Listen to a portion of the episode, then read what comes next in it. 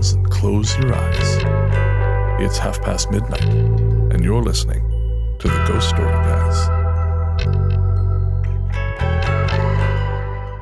Welcome to the Ghost Story Guys. I'm Brenna Storr. I'm Paul Bestel. And this is the show where we talk about spooks, specters, and all the other things watching us from the shadows beyond the campfire. Some conversations only make sense after the sun has set, and this is most definitely one. Thanks for tuning in. This is episode number 113, and we're coming to you from that tiny mountain cabin you dream about but can never quite reach. Paul, how are you? I'm very well, sir. How are you? I am walking again. I'm very happy about that. I'm glad to hear it. Yes, listeners. I fell down, go boom. It was literally the day after we recorded the last episode. I should say, rather, the day we recorded the last episode, I went to the gym for the first time in months, and it was wonderful.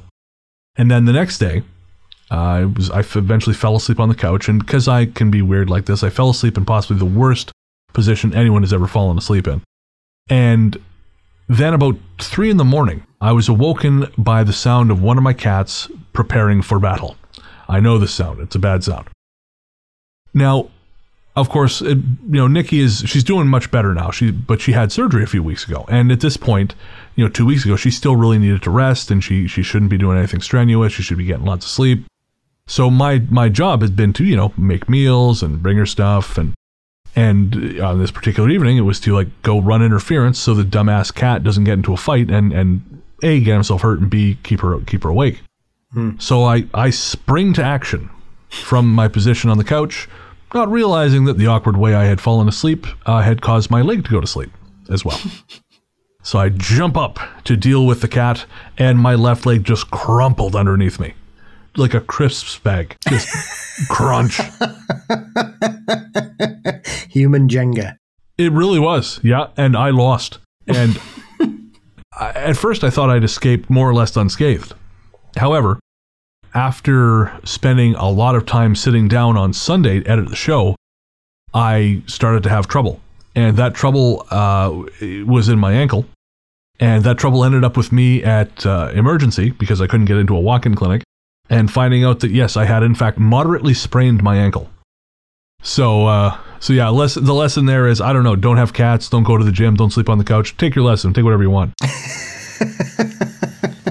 Holy shit. I spent almost 5 days on the couch because I literally couldn't put any weight on my left foot.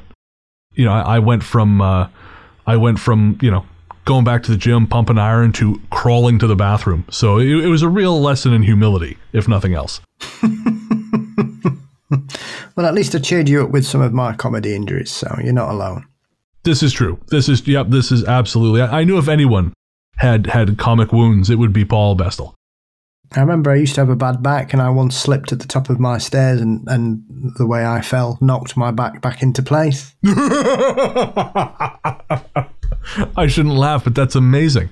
Yeah, we had a cursed flight of stairs, and everybody who came to our house, especially men, would fall down these stairs at some point, and we had denim streaks on the walls where people had fallen arse over tit down the stairs and scraped their knees on the wall as they fell down. And I had a friend who had survived 11 years without falling down these stairs, and 2 days before we moved, he fell down the stairs. Oh. And we laughed. Of course you did. Because you're sons of bitches. Absolutely, yeah. Welcome to the club. So maybe I just needed to beat the shit out of my leg. Who knows, Paul? I don't know if I've got a real good moral to this story, but...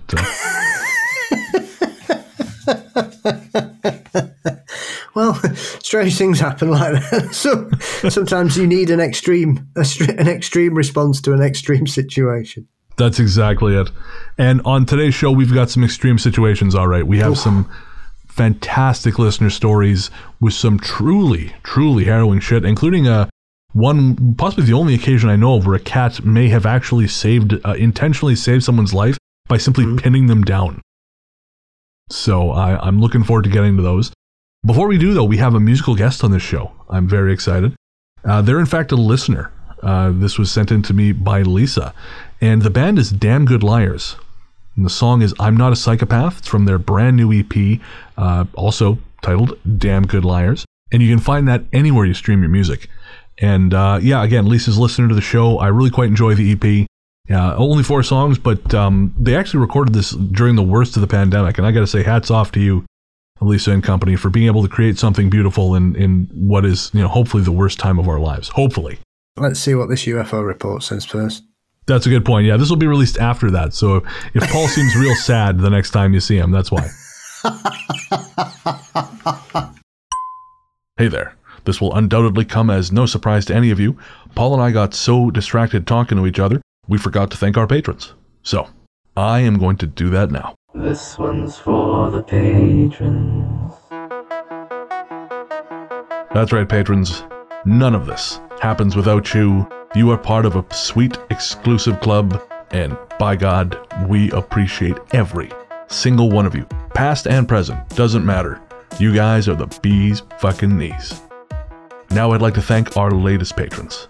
They are Lindsay Tolerico, Noxvox, Cosmic Moxie, and Tracy's Sunny Whited. You guys make this all possible. So thank you from the bottom of our terrible, terrible hearts. And to the rest of you, well, I like you too, but you're missing out. All right. Now we're going to take a quick break, and we'll be right back.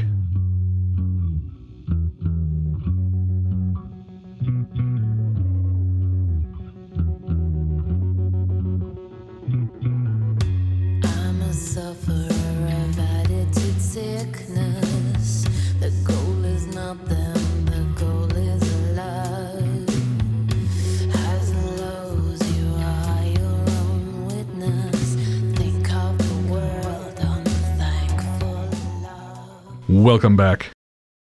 Before we get to the stories, as always, we want to dive into the mailbag and see what you guys have to say because, well, talking to you guys is kind of the point of the show. I mean, I like talking to Paul, fine, but we can just do that on the phone. Yeah. Yeah. Like it's a prison sentence. Like, oh, fuck, he keeps calling no matter how many times I change my number. Yeah, sorry, I forgot to stop using my Ghost Force voice.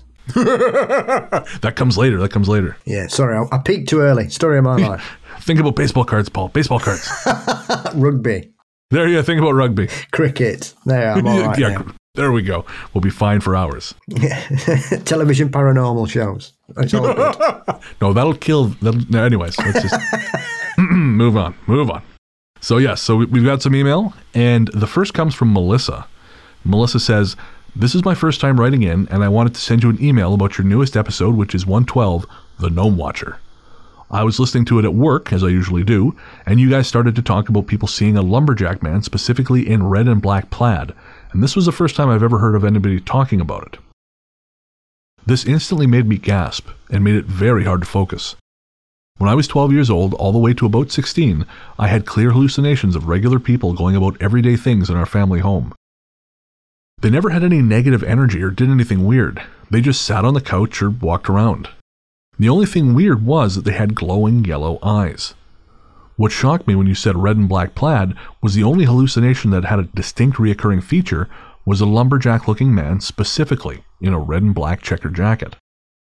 The visions of the people mainly happened during the day and only ever in our family home, and over the years the hallucinations faded, losing their clarity and eventually turned into dark figures, then only showed up in the corner of my eye and then nothing. Another thing that would happen was I would feel things lightly brush against me, or one time I even felt something gently stroke my hair. But again, nothing was ever bad feeling or negative. I never had any auditory hallucinations either. After some counseling and MRI scans and such, the doctors eventually dulled everything down to simply my brain going through an active time of development, as I was at a crucial age for that. I'm now 24 and haven't had any hallucinations since, and I've also beaten anxiety and panic attacks. Good for you. I've always been someone more in tune with things, being able to read energy and have even been able to read people's thoughts, especially my mom's. One theory I came up with as I got older was perhaps I was seeing people living in another dimension, but in the same house. Who knows? Bottom line is I'm shaken to hear I'm not the only one who seems to have seen this lumberjack man. One thing I can say is I avoid jackets with that color and pattern to this day because it makes me uneasy. And Melissa, thank you for sharing that. That is really, really cool. And yeah. I think... I think she might be onto something. And I know dimensions is such an abused word, and I know there are, you know, people with science backgrounds listening to the show clutching their ears in horror at the moment, but I do think there is something to that. You know, if not a dimension, then maybe a time thing. You know, we've talked about like the permeability of time, and yeah, that is super fascinating. Did you have any thoughts? Well, I think it's interesting as well that obviously this is at that age where a lot of phenomenon tends to occur for certain people. Right. But that's quite an unusual aspect to it, that she's got these people wandering about with glowing eyes. That's something I'm not aware of happening or being reported too often. And maybe she is glimpsing into something. And it would be interesting, because I've often thought about the opposite reaction to that is, are there people wandering around that house looking at seeing somebody laid on a settee? Yeah, you know, someone from either, I say, a different time or something like that. The eyes thing, you mentioned that, and I think you're right. I think that's significant.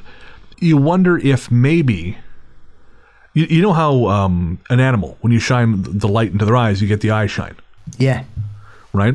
So I'm wondering if what she was seeing was some kind of eye shine that had more to do with the way they were visible. Yeah. You know, maybe there's something about the eyes that, and maybe there's some spectrum. Again, we talk a lot about like invisible spectrum of light, because, you know, there's a lot of light we don't see. But maybe there's something about that spectrum of light that produces this kind of eye shine. Uh-huh. And maybe when they see her, maybe they see the same thing. Yeah. Yeah. I think it's interesting that the thing that seems to have stuck with her the longest, that still makes her feel uneasy, is obviously that coloration. Oh, the jacket, you mean the black and red? Mm. Yeah, well, that's come up so much. We had so many people write in talking about that, you know, having their own experiences with that. I do think there's got to be something about it. Definitely. Exactly what? Who knows? But yeah. Well, again, thank you very much, Melissa. Next one is from Krista. And Krista says, on the show today, episode 108, you discussed Jonestown. The discussion involved a person not being able to process a situation. Both of you expressed that you understood how that could happen. It made me think about a weird sticking point I've discovered. I currently live about 40-ish minutes from Lynn, Indiana. Lynn is the place that spawned Jim Jones. Mm. Yeah. Google says 43, but rural Indiana is weird with GPS. I can't bring myself to drive the relatively straight shot from my town to there to get an accurate distance. I keep getting a weird sense of cursed ground. I'll try to explain. The People's Temple is a subject that messes me up. I believe Jones was an actual monster. I can't hear his voice without getting sick to my stomach. I get a similar feeling whenever I think about going to or even through Lynn. I don't know what it is, since I normally have a high tolerance for stuff like this. Do you folks have a similar thing? I wonder how common this is among those of us with an interest in the creepy. I'd be interested to hear your thoughts on this. What do you think?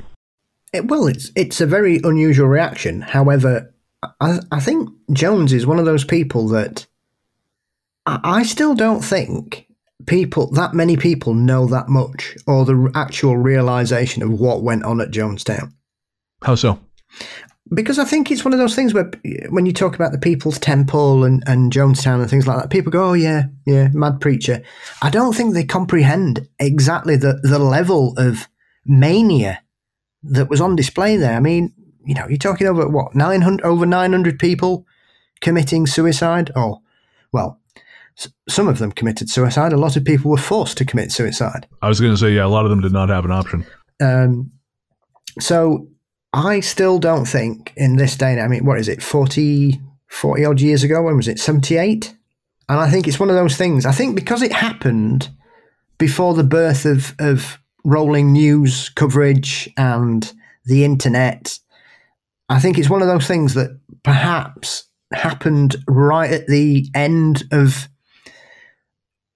stories like that simply happening and then drifting away. You know, if you compare it to, say, something like Heaven's Gate, I would say more people know about the Heaven's Gate cult than what happened at Jonestown. Interesting. Okay. But I've got a very similar experience that about 15 years ago, I did a tour of Scotland and went around a few places, and we went to Glencoe. We were supposed to stay there 2 nights, and it was the most uncomfortable evening I've ever spent in a haunted location. Nothing happened. I just didn't enjoy it. I didn't sleep. I didn't feel comfortable. I wasn't happy there. And we we checked out the following morning and went somewhere else. Really? Mm-hmm. And what's the story with? Is there a story there? Yeah, the English massacred loads of Scottish there. Oh, okay, interesting.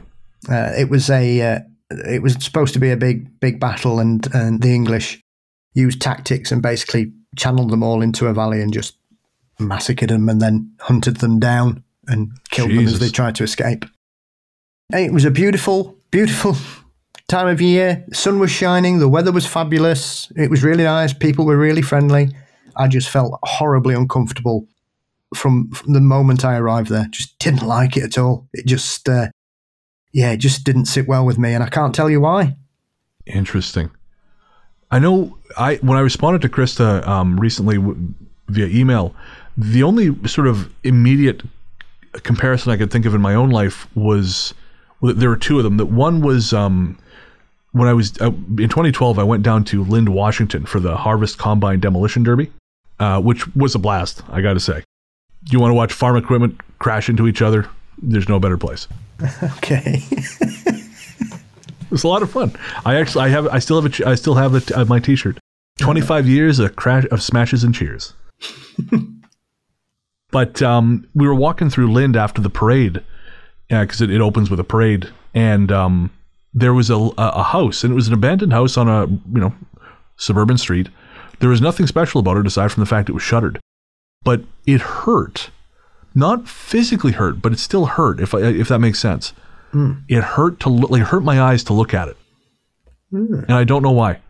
There was nothing wrong with it aside from the fact it was just a little dilapidated, but it hurt to look at it. And the only other offhand one I could think of was when I went to the Museum of Death in Los Angeles. Yeah. And the very first room when you go in, and as things slowly go back to normal, if you love weird shit and you haven't been to the Museum of Death in Los Angeles, I recommend you go. My mother's fucking weird. She loved that place. Yeah. Just loved it. I ended up sitting outside for an hour and just laying down on the bench out there. And she just hung out, wandering around. She was in clover. But it's a strange little lady. Yeah. Don't they have Heaven's Gate room there? They do, yeah.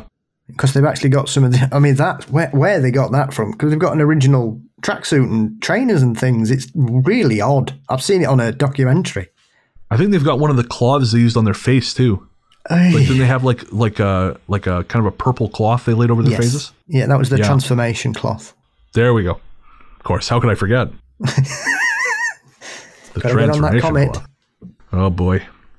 But anyways, the first room I walked into was a serial killer art room, and the art wasn't particularly sinister, but I found it really difficult to be there. And I got dizzy the second I stepped into the room. Yeah. And I just had to leave. And you know what? This just occurred to me, and I know we're going a little bit long on this particular email, but you've been listening to Coast for a while, right? Yeah. Okay. Do you remember the guy who used to call in and Art released to play him up? And I don't know if it was a bit or not, but Art used to say that, and people would say this guy's voice made them sick. There was a caller who would call in.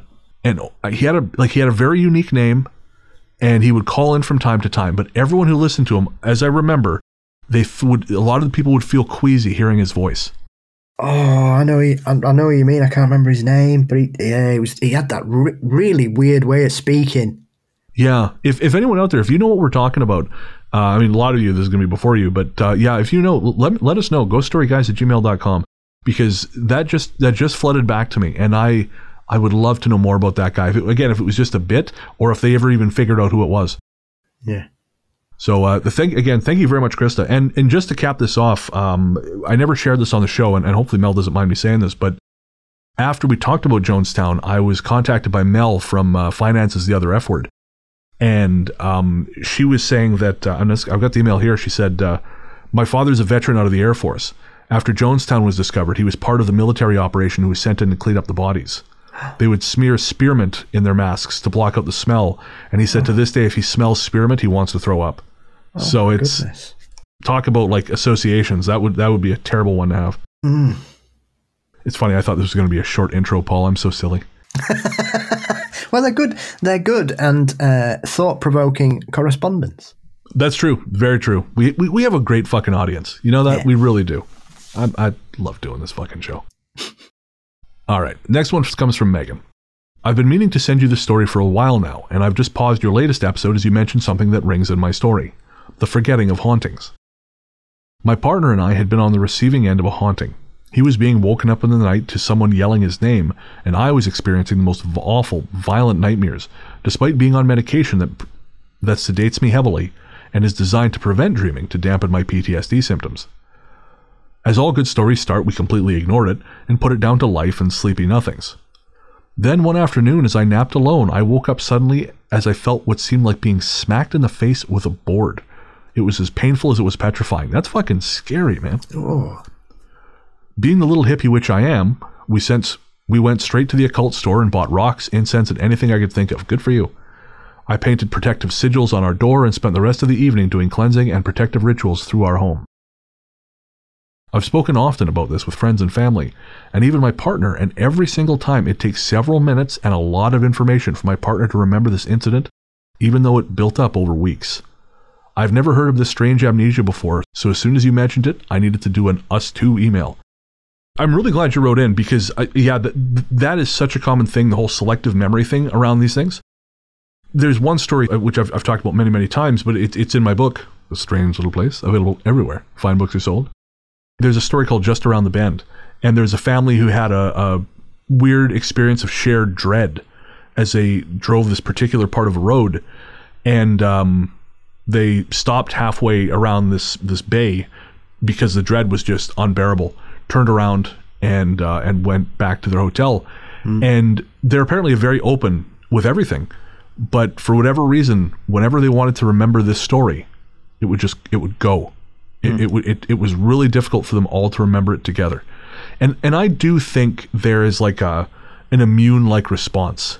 Yeah. I think there's definitely a protective aspect to this rather than it being some kind of forced amnesia. I think the brain is a wonderful organ that will often try its best to protect us even when we don't realize it. And I think that has a lot to do with it.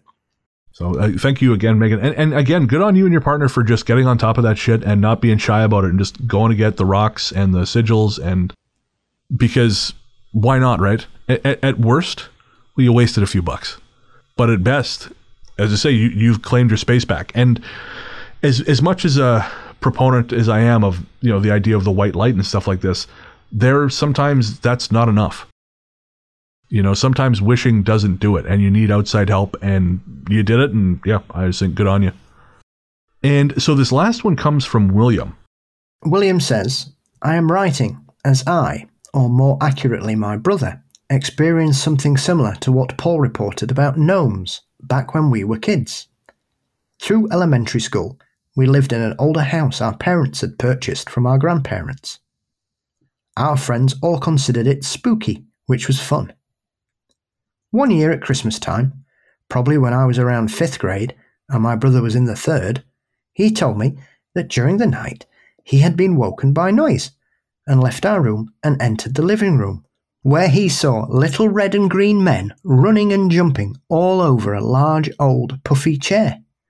I don't know how old it was, but this was the 70s, and the chair and the couch set were kind of a Dijon dark mustard colour with images of farming scenes all over them.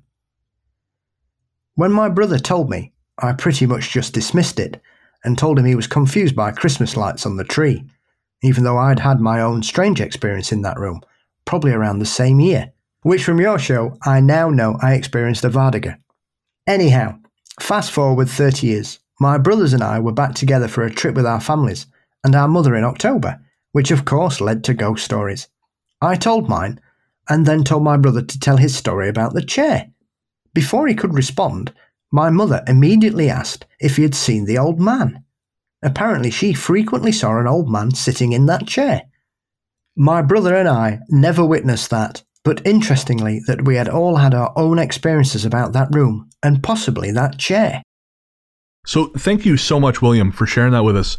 And obviously, if you haven't heard episode 112, The Gnome Watcher, the title of the episode refers to an experience Paul had, where you watched, it was almost like a projection on the wall, you said. Yes. Yeah. Like a documentary of gnomes. Yeah, but it was almost like they were being observed in real time without realizing they were being observed. Yeah, it was like I was watching a secret camera. So, weirdly, I was talking about this to a friend of mine, and she mentioned to me that when her sister and her used to hang out on Pender Island with their parents when they were kids, and Pender Island is one of the small Gulf Islands off of Vancouver Island, and it's one that has mojo. Nick used to like going to this one cabin there when we could, back when such things were within the reach of human means. Mm. And I hated Pender Island. There's something about it I find very unpleasant. Yeah. There's an energy to it. But my friend said her sister, when they were kids, she would talk about playing with little men on the chair. They were like dancing little men. And she always thought it was just a story, but maybe not. Since we now have multiple stories of this. And it just so happened I was able to run this by an actual psychologist. Mm. He's asked to remain anonymous for obvious reasons, but yeah, I had occasion to cross this guy's path digitally, and so I presented him the story you've just heard, listeners, so Paul's story and William's story, because I thought, I've got an opportunity here, because if there is a mundane psychological explanation, maybe that'll explain this thing. And this, if anyone would know, it'd be this guy, right? Because this is his field. And I was really surprised by his answer. And I think you guys will be too. So this is what I was told. True hallucinations can be based on environmental features that are mistaken for something else, which is a possible explanation for some shadow men. The idea being that maybe headlights from a car passing by are causing a moving shadow that is interpreted incorrectly.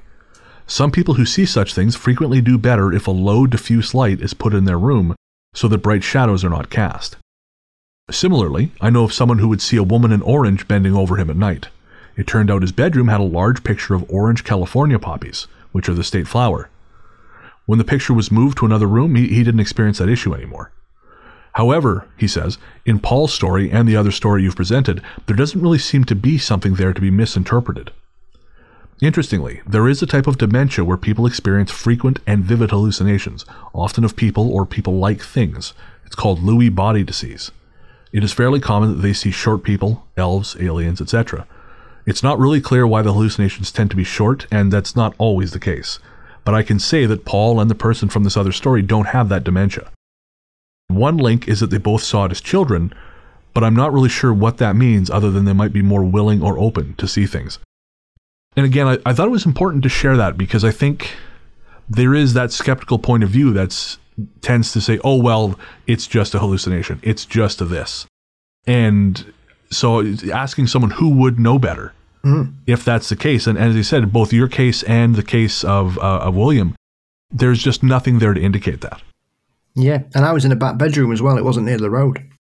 Yeah, there you go. And it'd be hard for passing headlights to mimic little men frolicking on a wall for hours. Well, exactly, yeah. That like that's the strangest thing about it is it was a very clear and distinct image that went on for a considerable length of time. Yeah. So again, no answers, but really fascinating questions.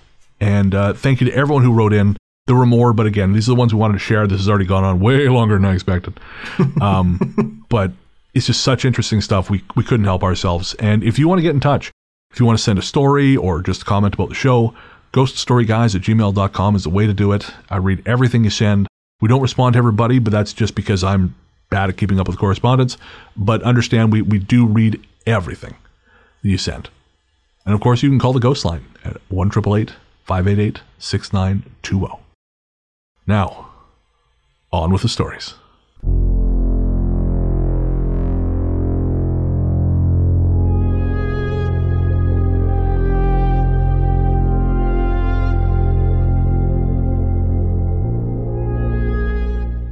The New Desert, from Joe. All through my teenage years, I used to ride my horse in the empty areas of my neighborhood. It was a rural community, designed for horse property, on the edge of the Mojave Desert. There are buttes dotted throughout the area, and any empty space was just as likely to have a large outcropping of rocks on a slight hill, or protected Joshua trees, as it was to just have scrub brush and dirt.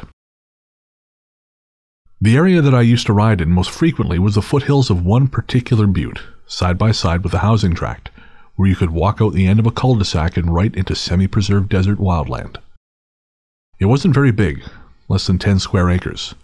You could run from one side to the other in just a few minutes. Now, you could, Joe. You could. And not far from civilization. My friends and I played there all the time and were intimately familiar with the area. Saturday mornings were prime riding and hiking time, and over the years I came across a number of fun things in that butte, including crews filming for movies and TV. I watched some people film extreme motorsports, scenes for the Young Indiana Jones Chronicles, and even a music video for U2's Joshua Tree.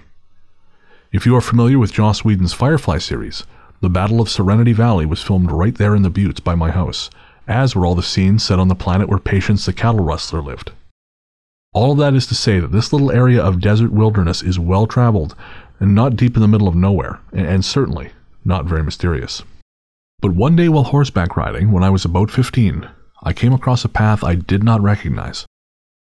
Winding through that area of the buttes is what looked like a dry riverbed, with sand different than the desert dirt around it, and it's not uncommon for that riverbed to be sunken into the ground, the way it would be if it still held running water. But on this day, this riverbed was not where I was used to seeing it. Since it looked different, I followed it, but for some reason, on this day, instead of a fairly straight path, it seemed to curve, winding like a snake through an area that was suddenly denser in trees and brush than I remembered. The sides of the riverbed were slowly increasing in height. The width of this little riverbed started out around 10 feet across, but as the sides grew taller, it also grew narrower, until I could touch either side of the walls with my outstretched hands, and even on horseback it was taller than my head now, so I couldn't see out of it. The narrower the passage got, the more spooked my horse was, but I was overcome with curiosity, so I urged her to keep going. The winding curves were getting so acute that I couldn't see more than a dozen feet ahead of me. Then, all of a sudden, we went around one last corner and reached a dead end. It looked like what I imagined a dry waterfall would look like, and I had never seen it before. The sand there was almost a glistening white, a stark contrast to the dull khaki brown of everything else in the desert. Strangest of all was that I had the distinct sensation of being watched. I tried to look around me, but aside from the walls, the only place to look was up. I couldn't see anything, but had a desperate need to get out of there, right that second. The space was small enough that my horse had to walk backwards before we could turn around, but as soon as we could, we ran home. The next weekend, I went looking for that spot, this time with friends, bravery in numbers, but I never did find it again. It's just impossible to lose something that big in an area that small. I wonder what might have happened if I hadn't run into a dead end.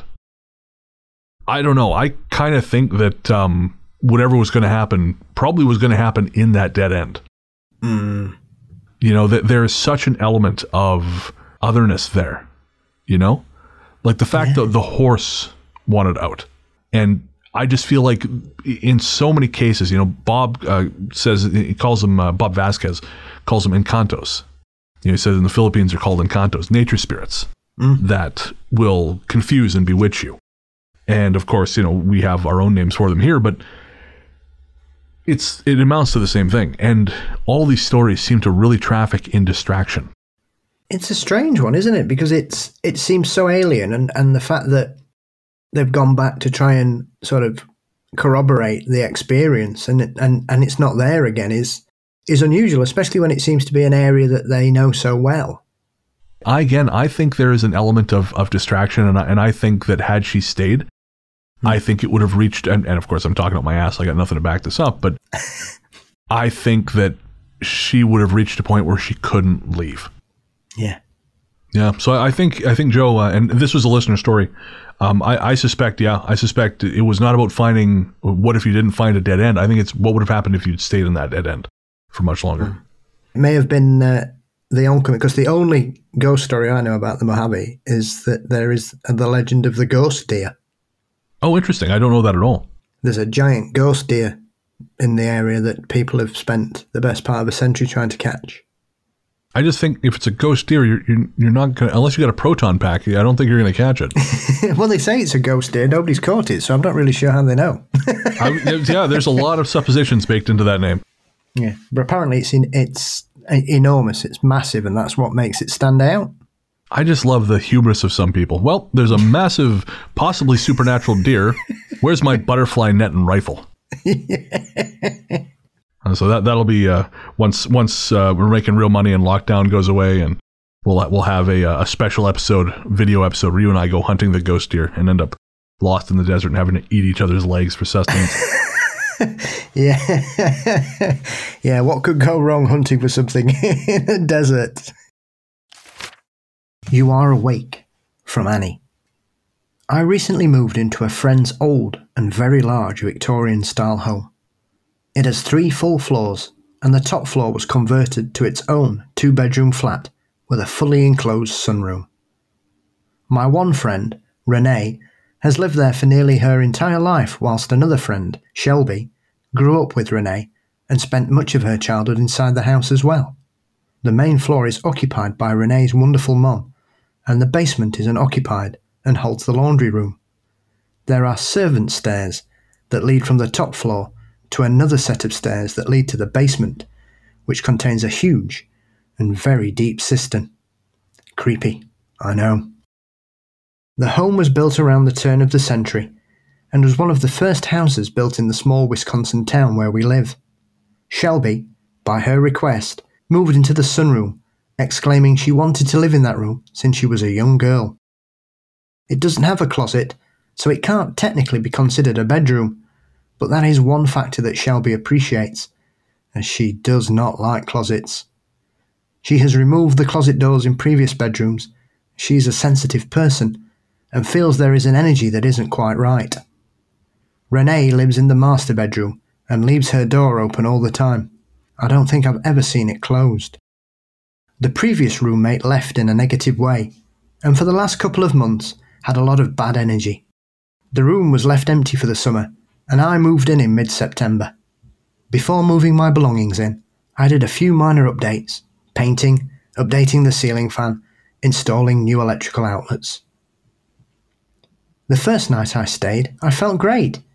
Everything was completely fresh and set up and in its place, not a single moving box in sight. My TV was hung on the wall and for some reason would not turn on, so I crawled into bed and watched some shows on my iPad before drifting off to sleep without incident. The next night, I fell asleep fast, but woke up suddenly for no apparent reason. Have you ever had that happen, where you are deep asleep and without any noise or crazy dreams, you just wake up? Well, that happened. I opened my eyes and lifted my head from the pillow to see, in the shadows before my closed closet door, a woman standing there. She was slight with long hair and a long dress or skirt. I couldn't make out a face in the darkness. I stared at the woman, looking at where her face would be, and just felt her staring back at me. Again, she wasn't faceless, that I know of, but the shadows just made it too dark to see any features. It was very heavy, her stare I mean. Even though I couldn't see, it felt like her eyes were just glaring at me. I slowly reached for the lamp beside me, and the switch clicked over but wouldn't turn on, so I grabbed my phone and aimed the light to the corner. Nothing was there. I texted a message to myself and immediately fell back asleep. I don't know how, but I did. When I woke in the morning, I didn't think of anything other than getting a cup of coffee. It's like the thought of what happened in the middle of the night had vanished from my mind, and I was completely unaware. Then, I looked at my phone, and there was a message. It read, "You are awake," and the timestamp was 3:07 a.m. The next time I stayed at my place, my boyfriend Cole stayed with me. Nothing happened, but I randomly woke around 3 a.m. Later I found out Shelby did the same thing. The next overnight experience really shook me. I went into my bedroom to watch TV and settle in for the night. I felt fine, and truly wasn't dwelling on anything, but the energy felt off all the same. I went to sleep, and was woken up by Renee's black cat, Boris, jumping on my bed. I knew he could sometimes get the door open. Old houses don't always have the best secure door frames, and I didn't want him lingering in my bedroom, so I got out of bed and turned my light on to find him and send him on his way. As I looked under the bed, it was empty. I then looked towards my door, and it was completely shut with the heavy tissue box I used to prop it closed in front of it. The closet door was also closed. Boris was not in my room. I fell back asleep, and again felt him jump up on the bed, doing that slow creep cats do, up my body. I said, "Boris!" and opened my eyes, thinking I would grab him right there and remove him from my room. Instead of seeing his sweet, furry face, I was stunned when I saw a woman on top of me, with a dirty-looking face, angry eyes and stringy long hair. Her mouth was wide open, but no sound came out. She aggressively made a quick swipe like a swat across my stomach that felt like a burn. Then she vanished. I'm sure the whole thing took place in a few seconds, but it was terrifying. I was wide awake and my heart was beating out of my chest. This time, I didn't just fall asleep. I was too frightened. The next day, I kept playing back what happened. The anger in her eyes, her laying on top of me, everything. I left and went to my boyfriend's house and spent the day there. When I changed out of my sweatpants into my regular clothes, I felt a pain on my stomach. When I looked, there was a 1/2-inch blister, and unless I had the beginning stages of shingles, there is no way I could have got a blister on my stomach and not known about it. Now, I have a Bachelor of Science in Psychology, and I don't have mental illness. I'm a very logical person who doesn't dabble in the occult, so none of this makes sense, and I worry it might go on Brennan's lists of, "I almost didn't include this email because it seems far-fetched." And you're absolutely right. It does seem far-fetched. Of course it does. Thanks for sharing that, Annie. And not to worry, I almost never exclude listener emails for those reasons, because I think we've only ever had maybe 2 or 3 listener emails that I just thought, no, I don't buy this. And they were nothing like what you're describing. What you're describing is all well within the bounds of what we've heard about on the show before. And your experience is your experience. You know, the stuff that I haven't included, again, which is very little over the years, is mostly stuff that sounds like this person's watched a lot of horror movies. You know, like, you know, the ghost wielded a knife or some shit like that. It's stuff like that. But that is harrowing. Mm. That is a real escalation too. You know, to have it go from just waking up in the night and strange feelings and seeing this thing to having it actually like scar her in a way. Mm. It reminded me of that story that Greg Newkirk posted about a few years back. Was it Newkirk or was it someone else who had been scratched when they were doing an investigation? It might have been Greg. I think that was when they were collecting items for their haunted museum, wasn't it? Maybe. I thought they were doing an investigation. So anyways, it doesn't matter. Point being, they were in this place. He felt kind of funny. And then a little while later, he looked under his shirt and he had been scratched underneath the shirt. Mm. I think that the fact it's blistering is interesting. Yeah. You know, because we talk a lot about light. And, you know, John Keel obviously used to talk about these certain UFOs being creatures of the ultraviolet. Yeah. You know, they were only visible, maybe even they only existed in the ultraviolet spectrum. And, of course, people who often witnessed these things and got really close to them were afflicted with almost like a radiation sickness. Mm. And I kind of wonder, you know, if... that's how you could possibly explain the blistering. Also, extreme cold can cause blistering. Oh, shit, of course. I don't think I knew that, actually. So there we go. So, yeah, extreme heat or extreme cold, one or the other. But, yeah, I mean, it's a deeply disturbing encounter. Yeah. Thank you so much for sharing that with us, Annie. The Blip. Years ago, I worked for a large government agency in Mountain View, California. It was a great job with an awful commute. 25 miles took an hour to drive. One of the great perks of the job was a reasonably priced canteen where you could sit down and have breakfast before things got hectic, so I often left home even earlier than most people might. Usually I left around 5:45 a.m., but this one morning my old alarm clock finally packed it in, and I woke up at 6:45.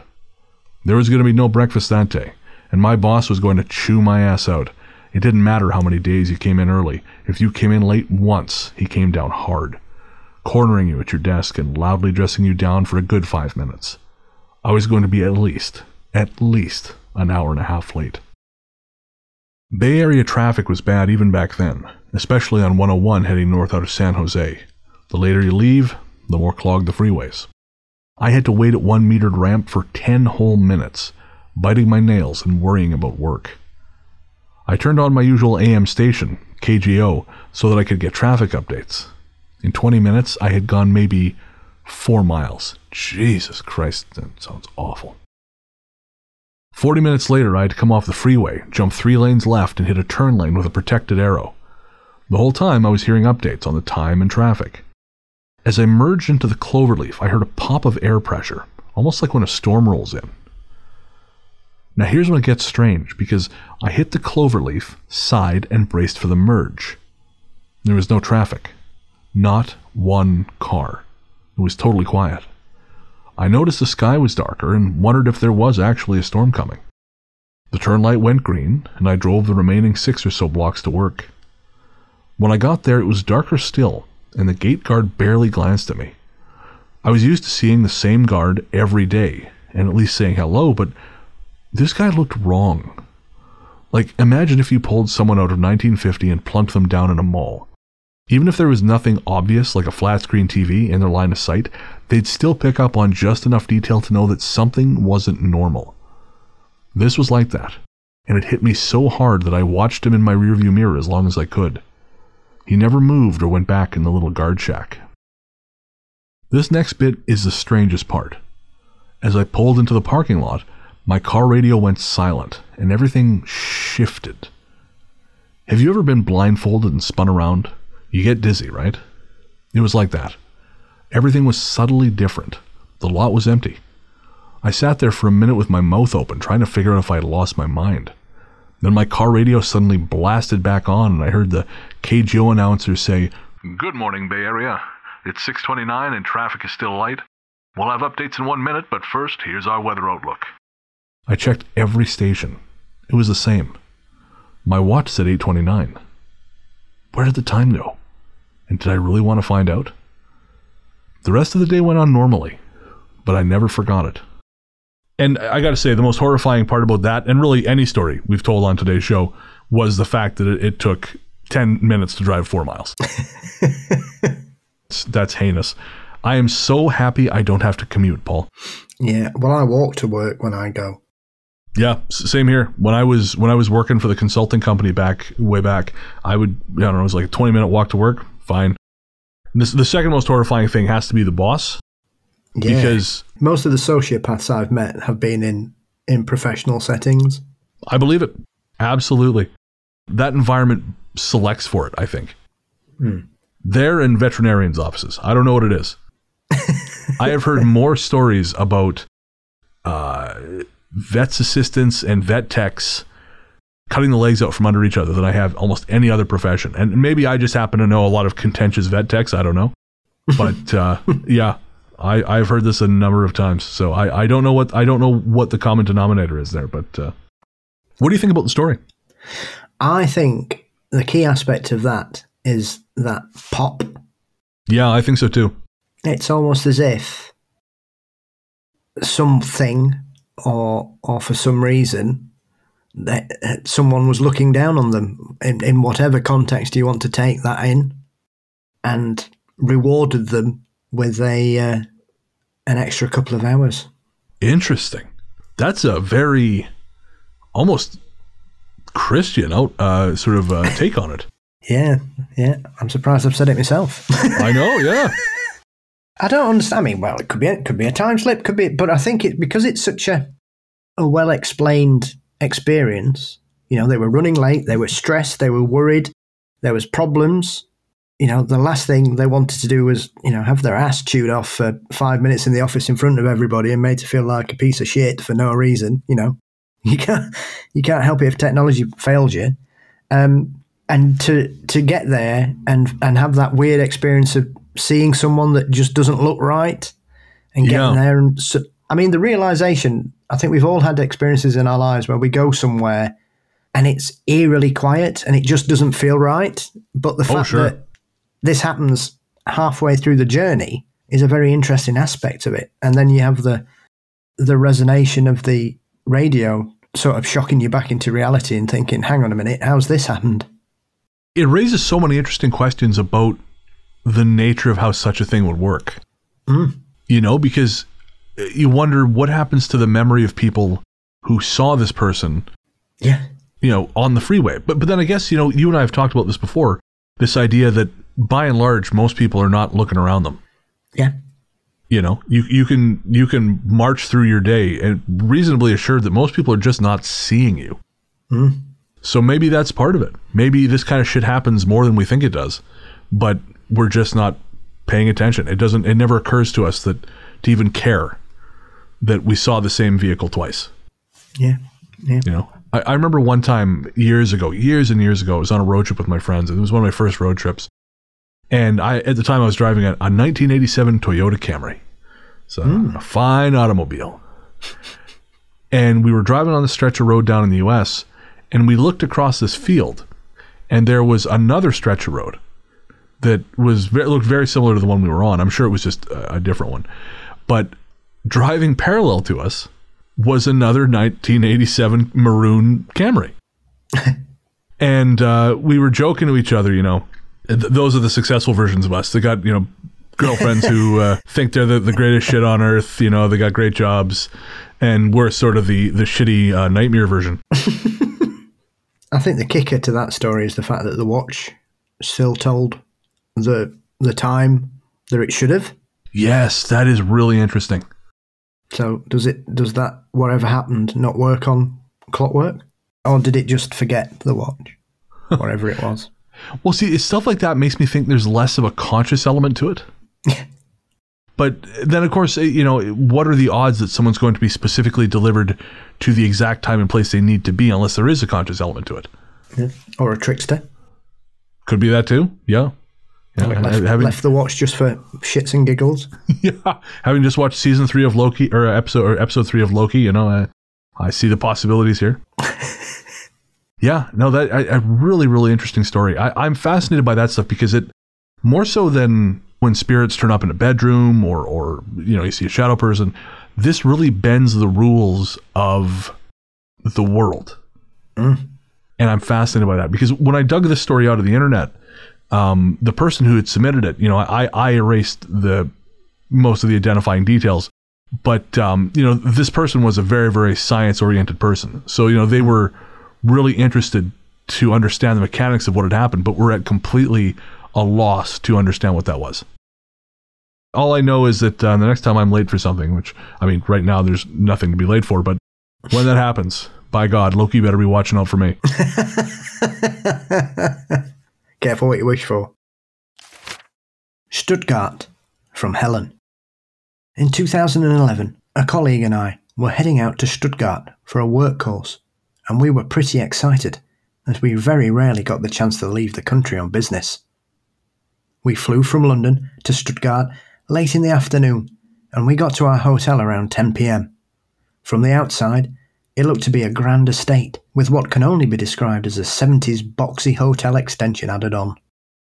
We were excited to be there, but keen to be up early, feeling fresh, so we checked in and parted company on the first floor corridor to our rooms. That's the second floor for you guys in the US. Katie, my colleague, was heading towards the newer end of the hotel, and I had a room right at the top of the stairs in the original house. It was a small, cosy room with a single bed and a small desk.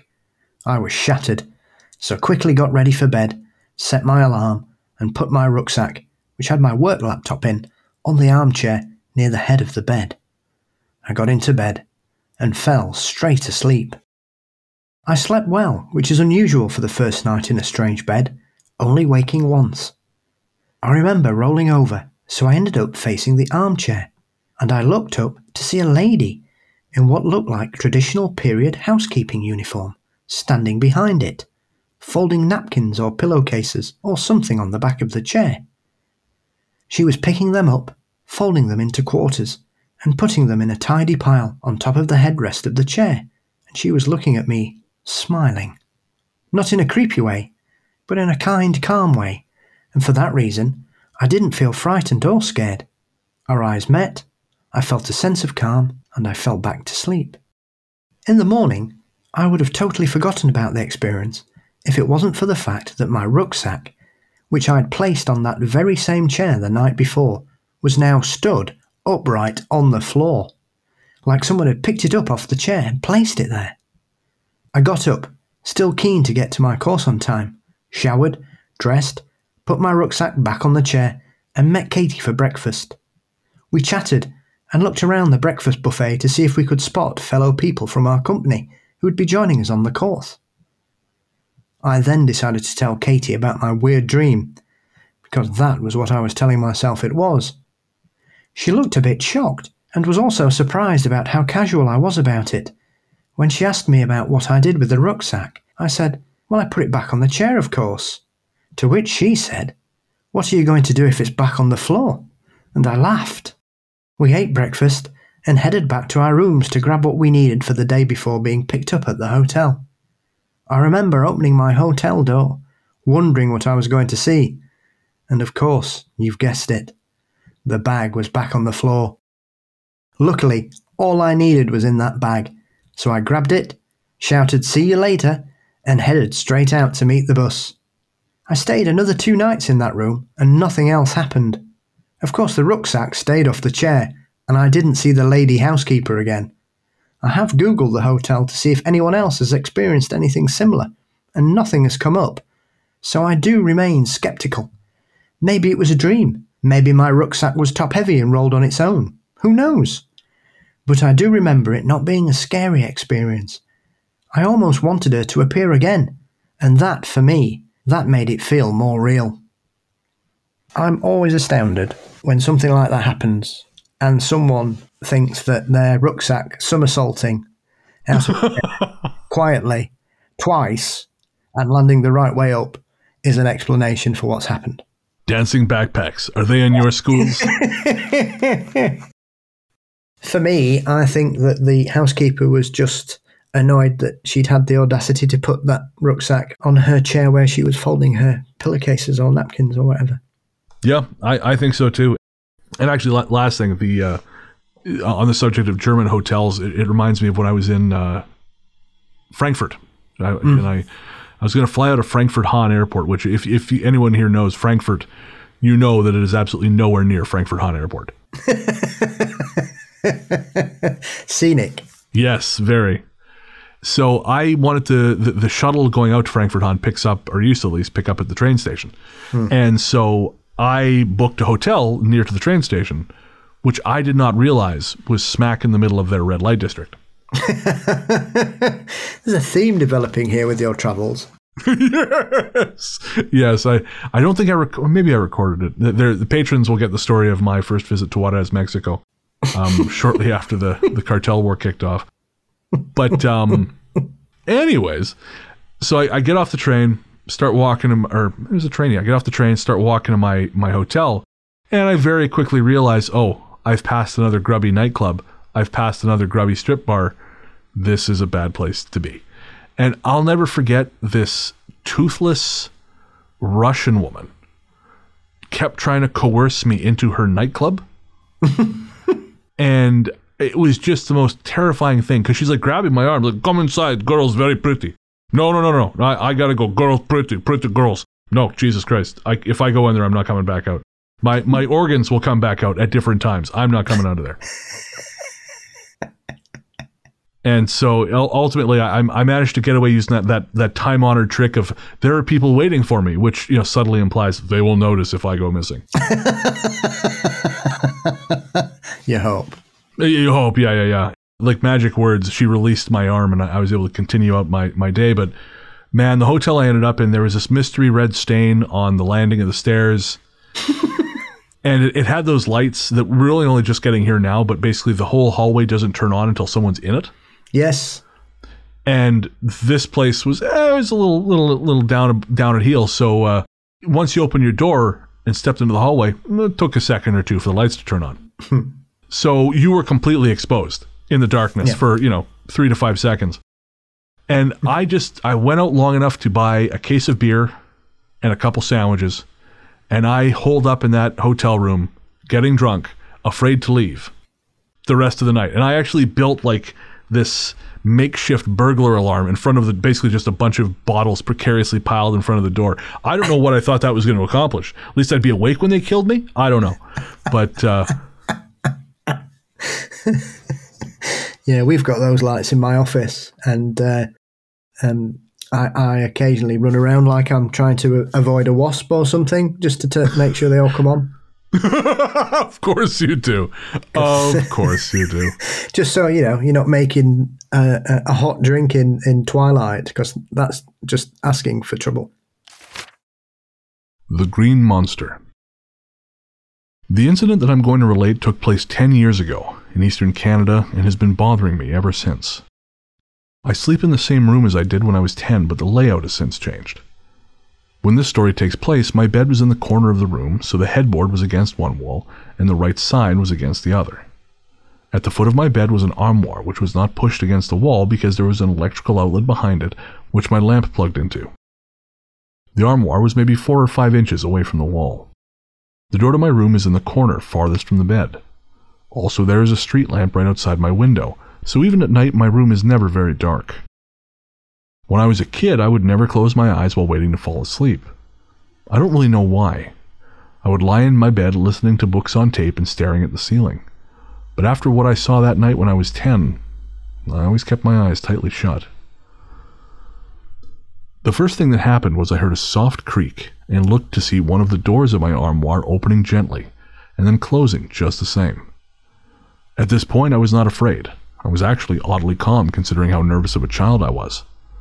I remember thinking, it must have been the wind, which makes no sense because even if the wind could have done that, my window was closed.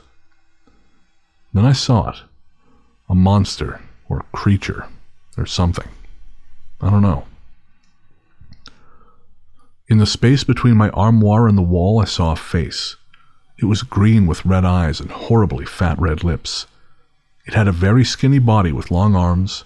The body was humanoid. Its head was very round and looked smooth. I did nothing for a moment, but then it gave me this terrible grin, and I bolted from my room all the way down to the basement where my father was working and told him.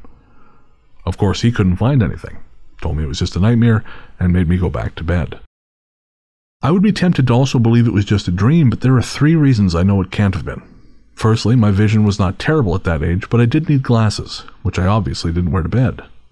When I saw that thing, it was visible but just a tiny bit blurry, and no dream I've had, no matter how realistic, has replicated my vision without glasses. Secondly, I never woke up. When I have a bad dream and I wake up from it, it takes me a few minutes to reorient myself, realize that it was a dream, and that everything's okay. There was no transition like that. I saw the thing and ran. I never woke up. Thirdly and lastly, I mentioned that I fell asleep listening to audiobooks. Well, I continued to hear my audiobook playing smoothly through the whole event, not stopping or distorting like I know it would have in a dream. After that, I never saw the thing again, although I had nightmares about it for the next year. Yeah, I would too. Goodness me, that's just... Ugh. And it seems kind of similar to some of the, I think we had just had a story recently about kind of a green, scaly monster. Yes. So that's yet another vote. And I think, if I recall correctly, when Shannon had a guest on Into the Fray a couple years back, he had sort of a nighttime intruder, and it was almost like a little imp-type figure, but it was also scaly and green, if I remember correctly. Yeah. I mean, like you said, the skeptic, oh, well, you've had a bad dream and you've repurposed it to some kind of fractured memory. But once again, you have technology acting as a tether to reality with the fact that the audio... Oh, that's such a great way to put it. Yeah. Yeah, the audio never changed. Mm. The idea of technology acting as a kind of tether is interesting because I think we sort of come to depend on that in a way. You know, like in the story from, I believe it was from Annie, where, you know, she went to go turn on the light and it didn't do anything. Yeah. You know, that's actually a really scary idea because we come to expect things like the lights to just work. Yeah. You know, unless you're from some kind of country with an unreliable power grid, which happens, you just, you know, electricity on command is one of the things we become accustomed to. And it reminds me of the time something weird was happening in my apartment. And usually one of the things that kind of connects me to the world is you know, because I always have it, my phone. Mm. You know, so I'll at least I can get a hold of someone if something's wrong. So something felt weird and off. So I pulled up my phone and I had no signal whatsoever. Mm. No explanation. And usually in my apartment, you know, I have not a problem getting any signal. But for whatever reason, for the next 5 minutes, I had no connection to the outside world. And it was on its own, it's not a big deal. You know, I've been out of self-service before. But coupled with that strange feeling like I wasn't alone, it was really scary. Mm-hmm. Maybe that's what they want, whatever they are. That could be too. I guess I always forget that it's possible there's a trickster element to these things. Mm-hmm. You know, I always just assume it's just a thing that's happening for the sake of something happening. But if there's a trickster element at work, then yeah, it's very possible. Because, I mean, what would a trickster do but confuse you as to the nature of its visit? Yeah. Oh, I've heard certain people who work on the principle of that perhaps these things feed off fear. Sure, yeah, I've definitely heard that before. And I think if a green-skinned monster popped up in my room giving me a funny grin, I'd be a little frightened, to say the least. Yep. Well, I don't know. You know, I wonder if maybe the full-body apparition, if that might be like tipping its hand too much. Maybe that works for someone who's like a young woman. Mm. But I feel like if it was you or me, I think we'd probably just rush the thing. You know? Well, you never know how you can react, as I'm sure, you know, when we were having a chat the other week, we were talking about how you deal with stressful situations, and it is surprising sometimes how some people you expect to react in certain ways just go complete opposite to what you perceive they will do. I've heard that your experience with mental health can really affect how you deal with crisis. Like if you are, apparently the data bears this out, if you struggle with mental health stability issues, you're actually better in a crisis. Yeah, that's true. Yeah, right? Bring on the apocalypse, I'll be fine. Well, we're in it, and we seem to be doing okay. So no wonder I've been so happy those last couple of years. In Missouri. This event occurred when I was between the ages of 5 and 6. My mother and I lived in a new mobile home out in the country in southeastern Missouri. I was on my bedroom floor, playing a game, and my mother was in the bathroom across the hall, fixing her hair and putting on makeup. I had the urge to look up at my bedroom doorway, and when I did, I saw this thing looking at me, peeking its ugly head around the corner of my bedroom door. I can only describe it as being a werewolf-looking man, wearing blue overalls with a red and black flannel shirt under them. I didn't scream, cry, or call for my mother. I didn't even tell her about it. It wasn't my imagination or a dream. It was very real. Also, one other thing I would like to mention from around that period of time in my life, I had these reoccurring dreams that I often had for several years. In these dreams, I would always visit this elderly couple, husband and wife, in their home. They had a 2-story white home. It was always exactly the same in every dream, and the elderly husband and wife were always the same in every dream. They would visit with me in their home for a while, and even cook me meals to eat. I have no idea who these people were, but when I would awake from these dreams, I would wake up in such a good mood, feeling loved and happy. I cannot explain it at all. I visited them in their home in my dreams for years growing up, and it has been many more years since they visited. I wish I could have those dreams again, to feel the love and happiness they left me with after I woke up. So that's really interesting, and because we've got two different things there we've been talking about for a while. We've got basically the plaid people. Yes.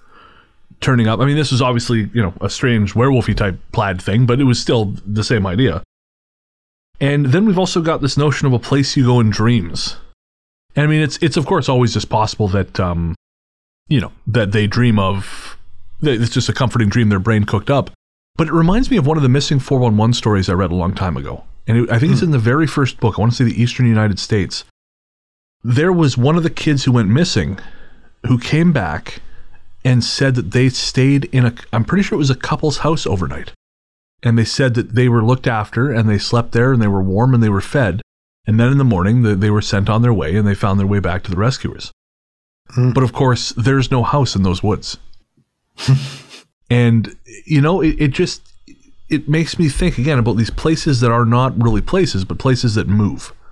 Yeah. You know, or maybe exist in a way that we don't really properly understand. Actually, this is as good time as any. I talked on, I think it was this show. It might have been, I'm pretty sure it was this show. It might have been The Sunken Library. But I talked about this dream I have where I'm walking along the beach with a group of people, and I've had it off and on over the years, but the dream is very similar. We're always walking together along this beach, but we all know we're dreaming, and we're all really surprised that the dream has held together for as long as it has. Hmm. And we try not to think too much about being in a dream because we know that'll puncture it, and we just want to enjoy spending time together a little longer. Yeah. And I was contacted by a listener, and I'm just going to pull it up here because this kind of broke my brain a little bit. This came from Haley, and Haley says, I'm a podcast listener, and I just finished listening to the episode about remote viewing / Pennsylvania. So this must be maybe the bonus episode. Interesting that, again, that's come around again. Hmm. But she said, I too have a strange habit of stumbling across and seeking out dream locations in real life. I also have a beach dream where everyone knows they're dreaming. In mine, I don't recognize anyone.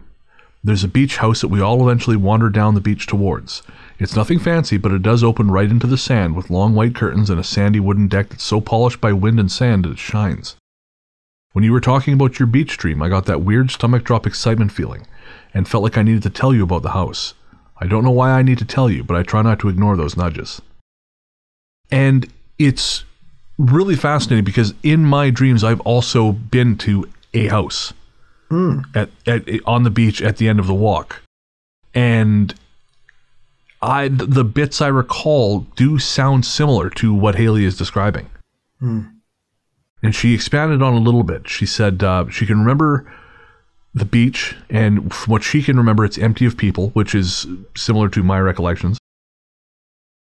And she, so I'm not going to read it all because I realize it might not be very interesting if you don't know the location, but she goes on to describe it, and it's very similar to my own experiences. Hmm. And just really makes me wonder, because I don't know Haley at all aside from these messages. Yeah. But it does seem like we've kind of both come to this place that's not really a place. Mm. And then I just happened to have a conversation last night or night before last with a woman I went to, really a woman I grew up with. Mm. And we were talking about Revelstoke. And of course, I came on your show once to talk about the second topography of Revelstoke. Yeah. Or the topography of dreams in Revelstoke. And it just so happened, this came up in conversation, and she told me something very similar.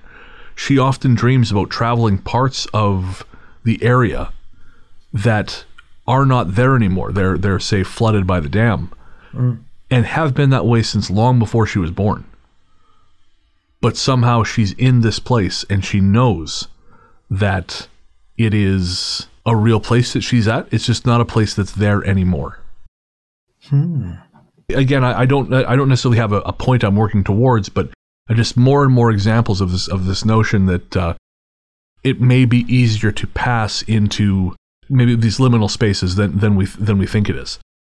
The other overriding thing of that is the feeling that the person has of happiness and warmth.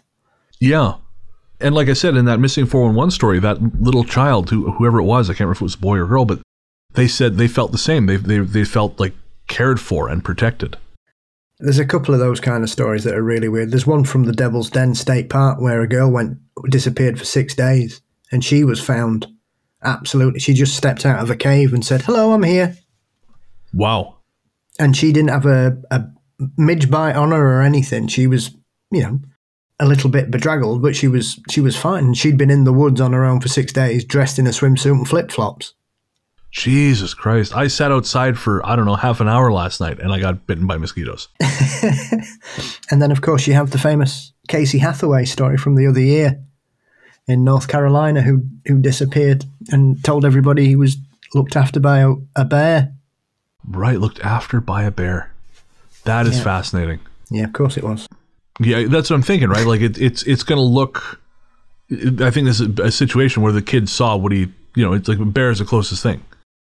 Well, yeah, of course, because, you know, there is absolutely no, sadly, there is no possible way that a bear would suddenly discover its mothering instincts, especially because it's winter as well when that happened. Right. They were expecting him to be found frozen to death, and they found him in the middle of a bush. Huh. And he came through the whole thing fine. Yeah, yeah. Thanks to the bear looking after him. Man, the world is a strange place, Paul, and I just kind of love it. The Recovering Catholic, from Tony. My first paranormal experience happened back in 1996. I was a freshman at LSU, and my roommate and some friends decided to try the Ouija board. We were skeptical at first. I mean, we bought the thing at Kmart in the toy department. How real could it be? But we lit some candles and said a prayer of protection just in case. First, we contacted my roommate's grandfather, whom none of us had ever met. She wasn't touching the board, so she asked him to prove it was really him, and the board spelled out CORPS. It just stopped after that. My roommate explained that he had been in the U.S. Marine Corps, and we decided that must have been his way of proving it was truly him on the other side. But Jesus, we were freaked out. Next, we contacted my great-grandmother. She was an old Sicilian lady and just the cutest, but also kind of scary. During the course of our session, she told me the initials of the man I would marry, the year I was going to get married, and also how many kids I would go on to have. All of the information ended up being correct. I met my husband almost 2 years after that. Sure enough, exact initials she had said. We got married the year she said we would and had 2 kids. Weird. She abruptly ended the session when the planchette kept repeatedly moving to goodbye. I asked her if we were in danger, and the thing practically flew to yes. We closed out the board, and I've never touched one since. The second story I'm still kind of messed up about. Around 12 years ago, I got really into an evangelical church. You see, I'm a recovering Catholic, went to Catholic school from kindergarten all the way through 12th grade, and I'm in New Orleans, which is very heavily Catholic. Anyway, after Katrina, I was kind of lost spiritually, as you can imagine, and I found my way to this church. I loved it. I got super into it, and eventually they put me on the prayer team. That's when shit got weird. I once saw what I believed to be some sort of demon during a service. I noticed a lady on the other side of the room, and occasionally her face would change from normal to this horrible, horrible image, like her skin was melting off. Dude, you can't unsee that shit. I experienced the feeling of swallowing something once while praying over someone. It was like the darkness that was on them entered me. I had to have someone pray for me after that. I had quite a few other experiences, but I drew the line when I eventually brought something home with me, and even my daughter picked up on it. I would hear scratching and growling, and the smell. Good Lord, the smell. Not to get too New Orleans on you, but it was like the smell you would get from leaving your crawfish boil trash outside, in the heat, for weeks. But like 100 times worse. It just smelled like death. My daughter could smell it too. I commanded it to leave our home, and it did, thanks sweet baby Jesus, but I ended up leaving that church. I just wasn't ready for all that, and felt like I got thrown into it without proper training and support. Thank you for sharing that, Tony. The idea that she felt something leave a person when she was, you know, working with them as part of the prayer team. I was just talking to my landlady a couple days ago, and her she had to put her little dog down, and yeah, it was really sad. He was a cute little guy, but she was saying that after they pushed the second shot that stops his heart, she said she felt something move through her, and she's not a religious person at all. Yeah, but she said, I just felt something pass through my face, and. You know, she mentioned it to the vet tech, and the vet tech said, she said that happens, and she said we really do think it's their spirit leaving the body and moving on. And coincidentally, I was watching that HBO documentary on the Comedy Store last week, and they had probably one of my favorite stories of this kind of thing. It was about the comedian Sam Kinison. Yes, and. You know, of course, the famous story of him dying. Yeah. You know, and for our listeners who don't know, Sam Kinison was a very famous comedian from the 80s. And just as his life was sort of starting to turn around, he was in a very serious car accident. And his best friend went to his side, and he was holding him afterwards. And he said he didn't seem that banged up considering what had happened. Mm. But Sam was talking to somebody, and it wasn't him. And he said, basically, why now? Why? Like, things were going good. Why now? And his friend told him, you're going to be okay. You're going to be okay. And it was at that point he realized that Sam wasn't talking to him. He was looking at something he couldn't see. Mm. And he said this look of understanding came over his face. And he went, oh, okay. And he just died. And this guy said exactly the same thing. He said he felt something move through him. Mm. He said, I've never experienced anything like that. And I've never heard that part of the story before until this interview. But he said, I felt something pass through my face. And I've never experienced anything like that in my life. Hmm. And so those are inspiring stories in a way, but it makes me think of what Tony experienced and how sort of in like the inverse of that, the negative version of that, when she was trying to clear that person. And it sounds like the same thing, except something unpleasant moved through her. And obviously in cases like that, they can be sticky and kind of hang around. So it does sound like you got thrown in the deep end there, Tony, and I'm glad you came out of it okay. Fat Cat and Bean from Mary. Before I begin this story, there are two things that I should note. First, my childhood bedroom was isolated from the rest of the house on one side of a long hallway. Right outside my door were two doors, one to the laundry room and one to the attic. To the left of these doors was a door to an empty room, which connected to my bedroom, and the door to the basement. As an only child raised by a single dad, things could feel pretty lonely, but luckily I had my two cats, Fat Cat and Bean.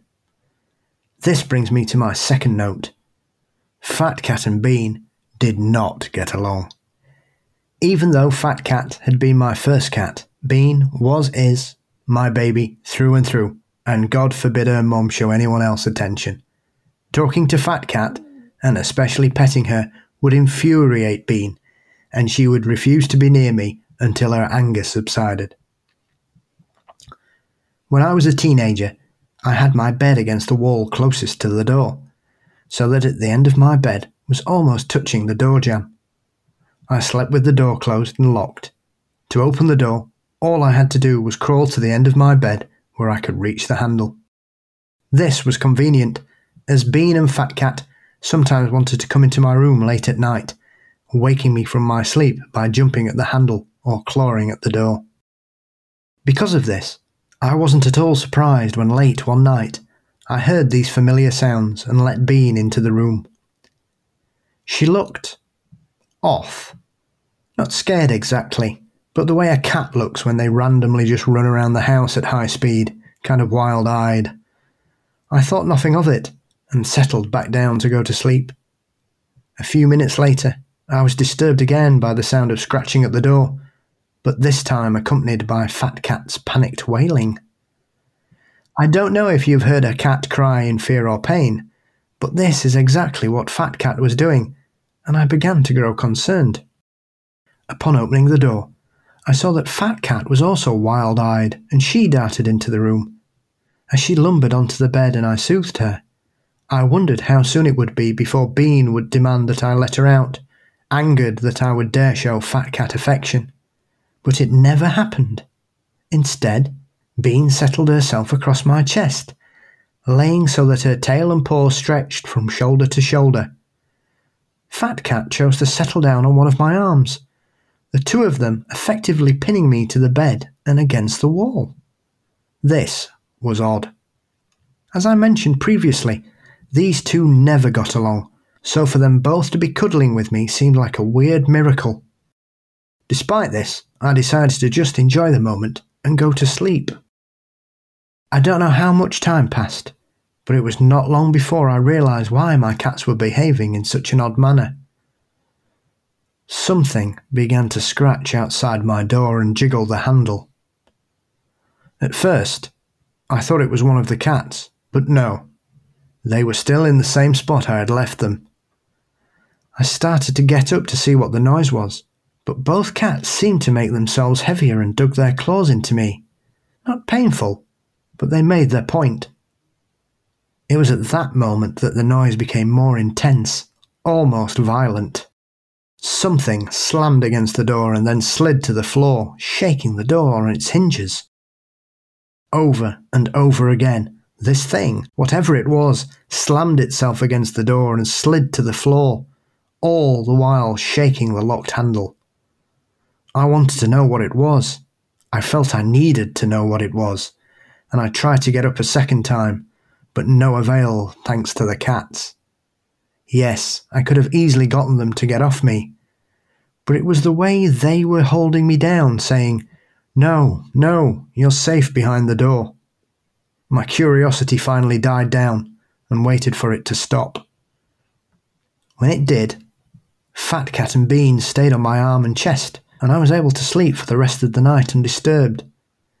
I still have no idea what that was, and I don't know if I want to. What would have happened if I had opened the door?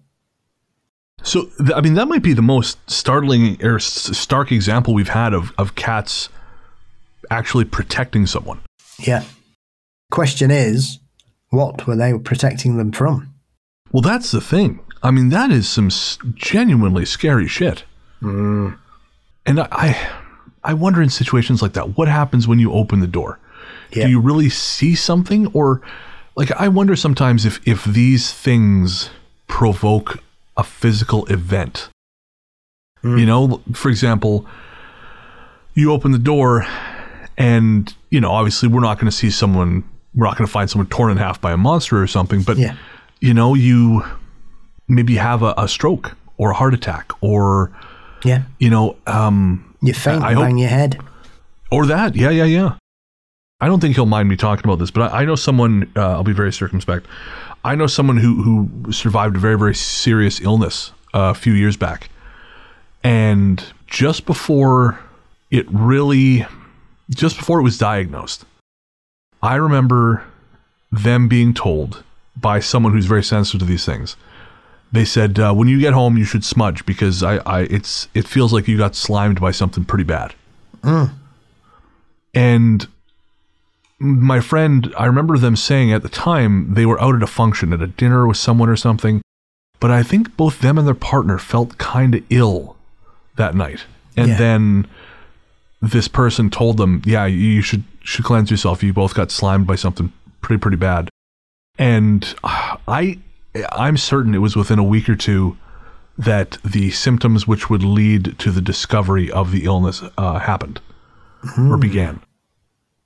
And I do think that these things have a knock-on effect. Not that I think every boo-boo is caused by Satan. Yeah. But I do think that there are times when, as you say, you fall and hit your head or the subtle world exerts its will on the physical in ways that we might not expect. Yeah.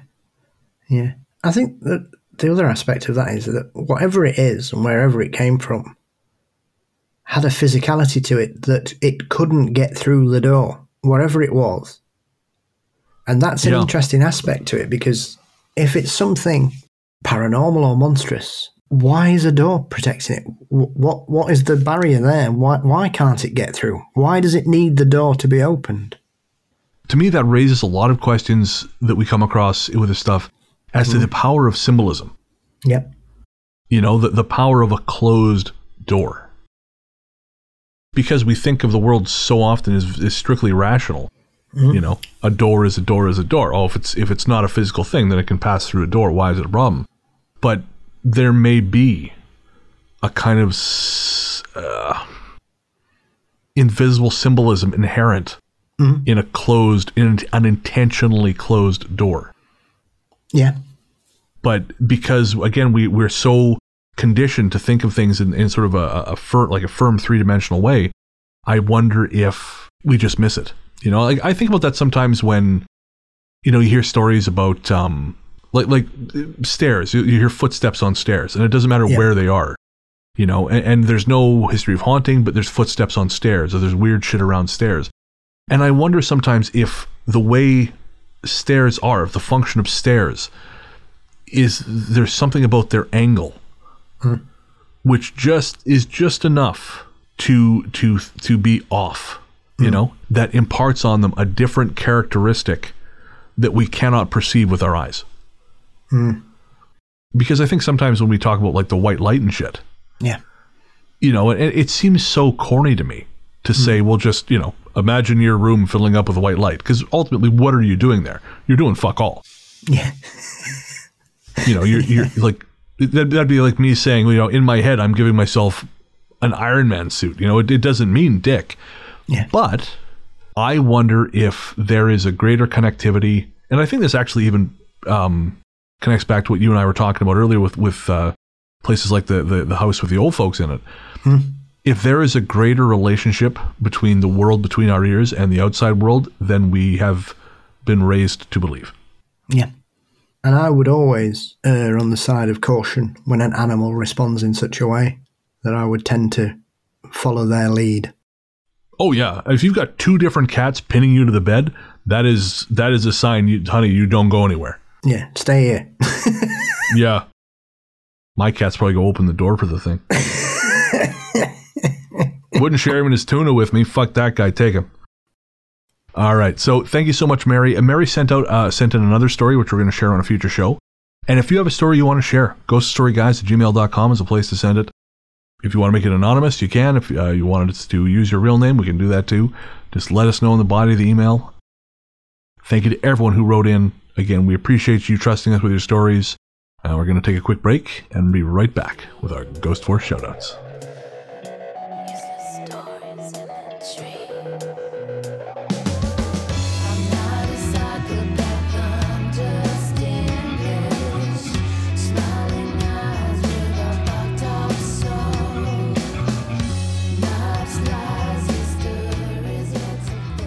Hey there, listeners. Before you reach for that skip 15 seconds ahead button, I promise you this isn't an ad. We wanted to take a minute to talk to you about mental health. On this show, I've always tried to be as honest and open as possible about my struggles with depression and anxiety, because even though we've come a long way towards acknowledging the very real damage these things can do, there is still way too much lingering stigma about reaching out for help. And when you start to feel like there's no help, it's easy to start feeling like there's no hope. But Paul has joined me today to remind you there is always hope and there's always help. We're not going to try and talk you out of self-harming right now, because we know that's not how it works.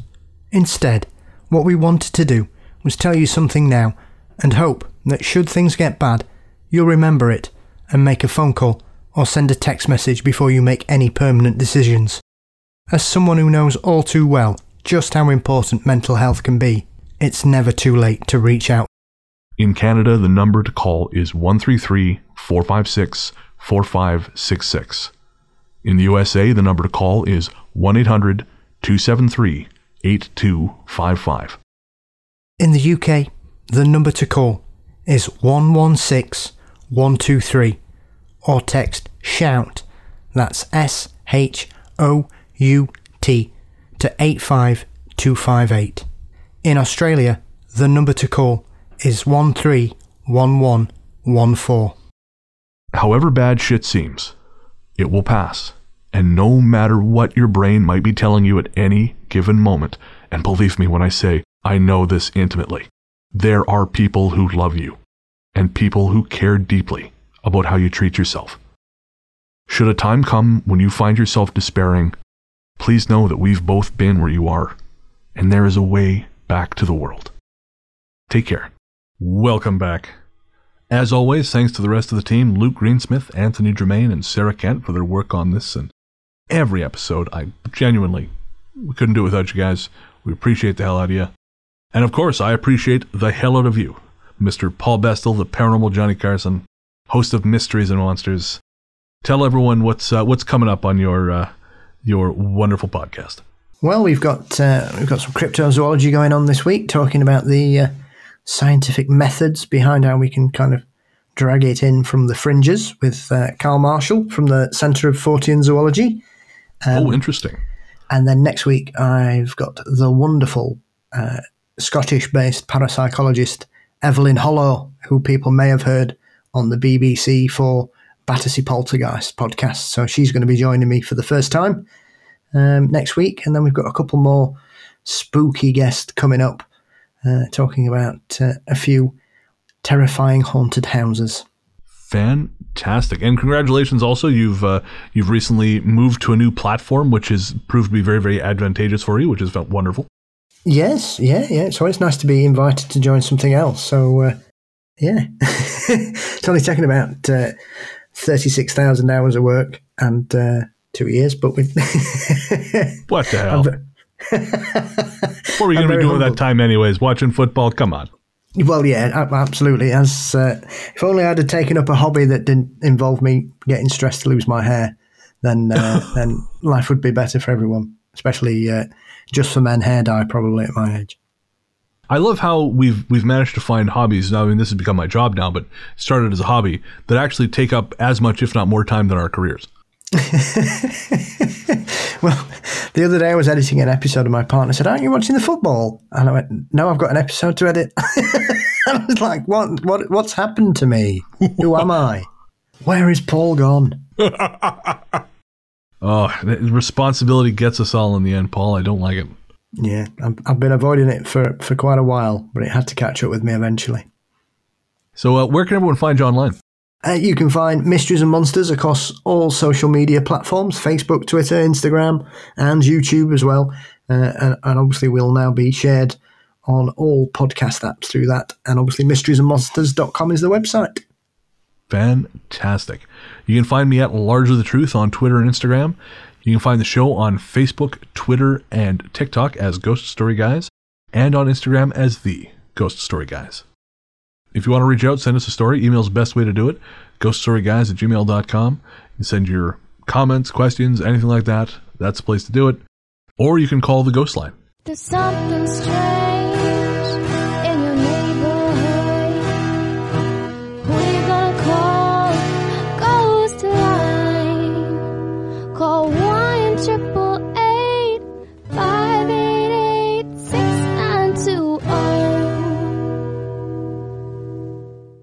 1-888-588-6920. You can also text at 925-553-4789. Finally, if you want to join the Patreon team, patreon.com/ghoststoryguys is the way to do it. And we absolutely appreciate every single person, no matter how you contribute to the show. If you support us by listening, we appreciate that. If you support us financially, we appreciate that too. You get all kinds of cool stuff. There's bonus episodes, physical rewards, the monthly live movie night with me and Paul. There's tons of stuff. We just dropped the latest Q&A, the episode of me and Paul, which is one of our patron series, and that was just 90 minutes of me and Paul answering patron questions. So you get all of that at patreon.com/ghoststoryguys. Again, that's patreon.com/ghoststoryguys. Speaking of patrons, it's time we recognize Ghost Force. That's right. If you're a patron at $20 and above, you get thanked in this part of the show, in this voice, because I started it. By God, I'm committing to it, and that's how it's gonna be.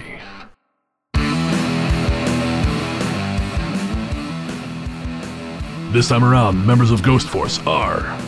Atham Saragon, Elisa Capilla, Amanda Strong, Ashley Marsha, Christopher Coons, Dan Garrity, Danielle Harris, Emmer Burhart, Emmer Burhart, Emma Barheit,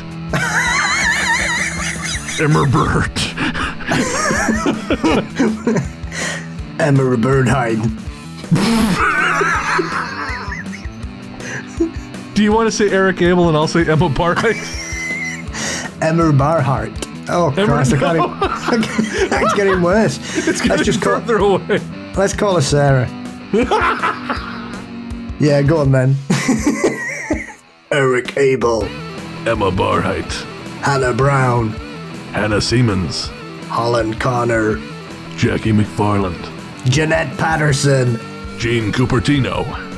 Jennifer Petty. Julia Lugubrious. Just Julie. Jenna Blackwelder. Kimberly Hansen. Lumpy Rug. Mark Semler. Mary Rose WW, Peter Guns 08.5, Rhonda Sheen, Richard Easby. You are the few. You are the proud. You are Ghost Force. Special. Super special. Very, very super special. Yeah.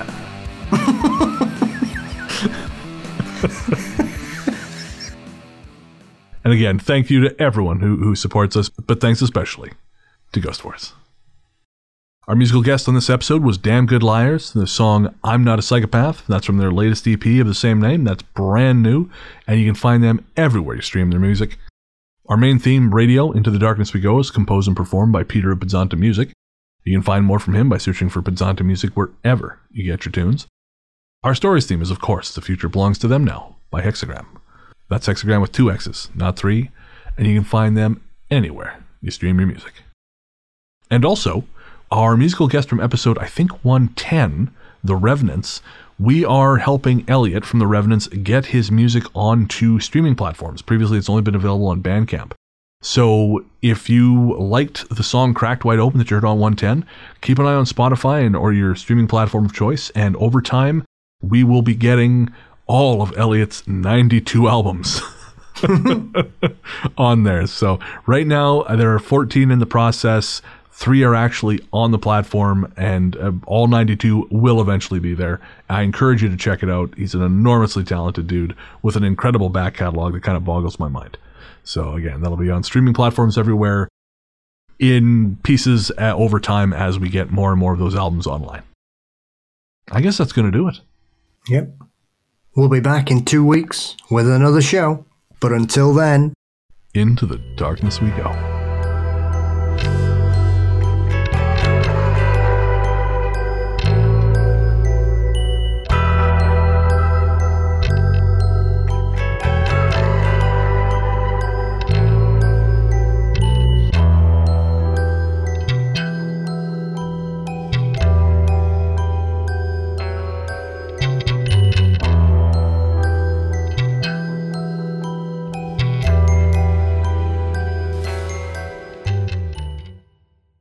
Day 425, he still thinks I am a watch.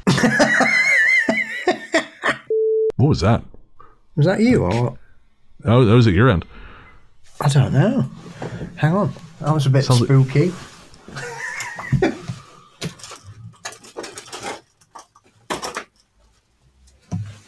Oh, God knows there's nothing outside.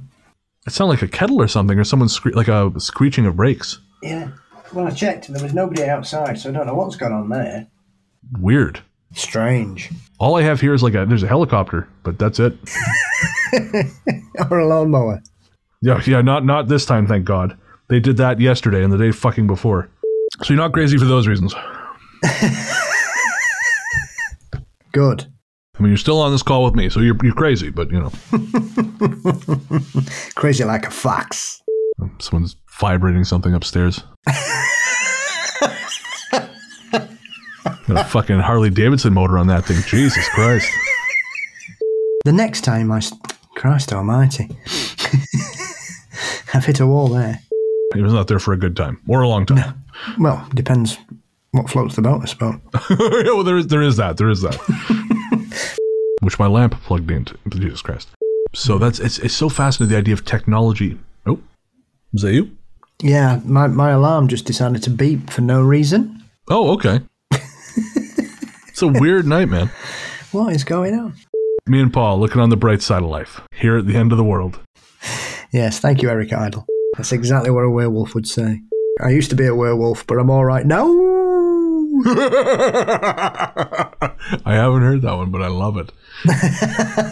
Clearly, you didn't go to school in the UK. Cause no. It's one of those crap jokes we always get at Halloween. No, all our childhood jokes revolved literally around homophobic slurs. I'm not kidding. I don't know. Maybe I actually went to school in the Munsters. I'm not sure. Well, yeah. This is all just the things that happened in Paul's head. You know, spooky.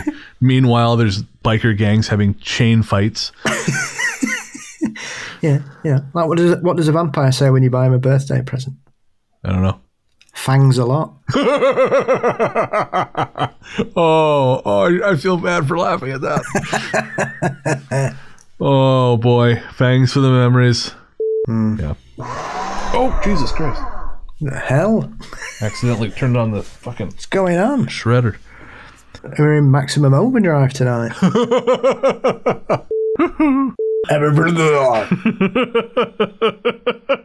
Jesus. All right.